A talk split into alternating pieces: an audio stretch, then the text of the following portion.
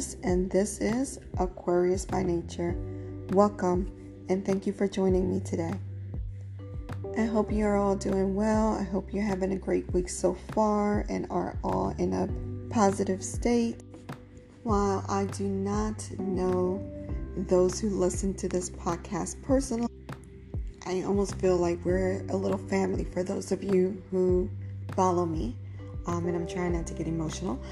Um, I, I'm coming here with a,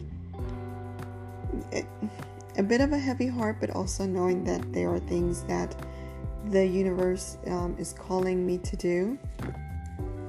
For a while now, my cards have kind of alluded to a change that was coming, um, and it was consistently coming up, and there was just signs and, and all types of different things, and that change kind of landed um, in the last two days. Um, and it's kind of what I say to you um, all on the podcast that the outcome to every message um, depends on you.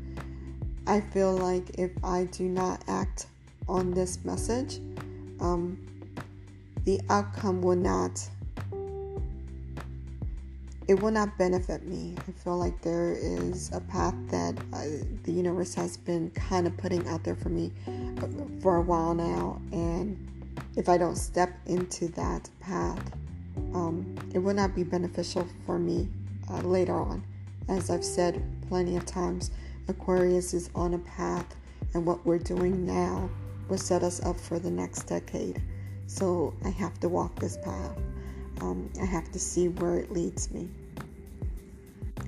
And while that's interesting and exciting and a little bit scary, um, and it's what I know that I need to do, um, the heavy heart comes in that I can't continue to podcast. I cannot continue to do um, readings for I I don't know how long. I don't um, you know, universe doesn't make it crystal clear. It's not an instruction. It's more like an IKEA instruction where you just have to figure it out um, little by little.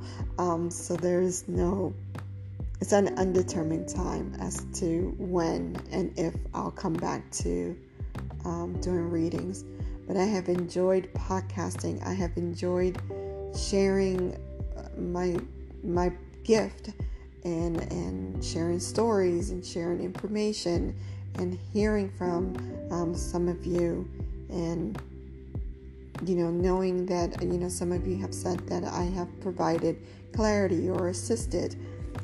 There goes the cars. I guess they wanted to make one last um, appearance.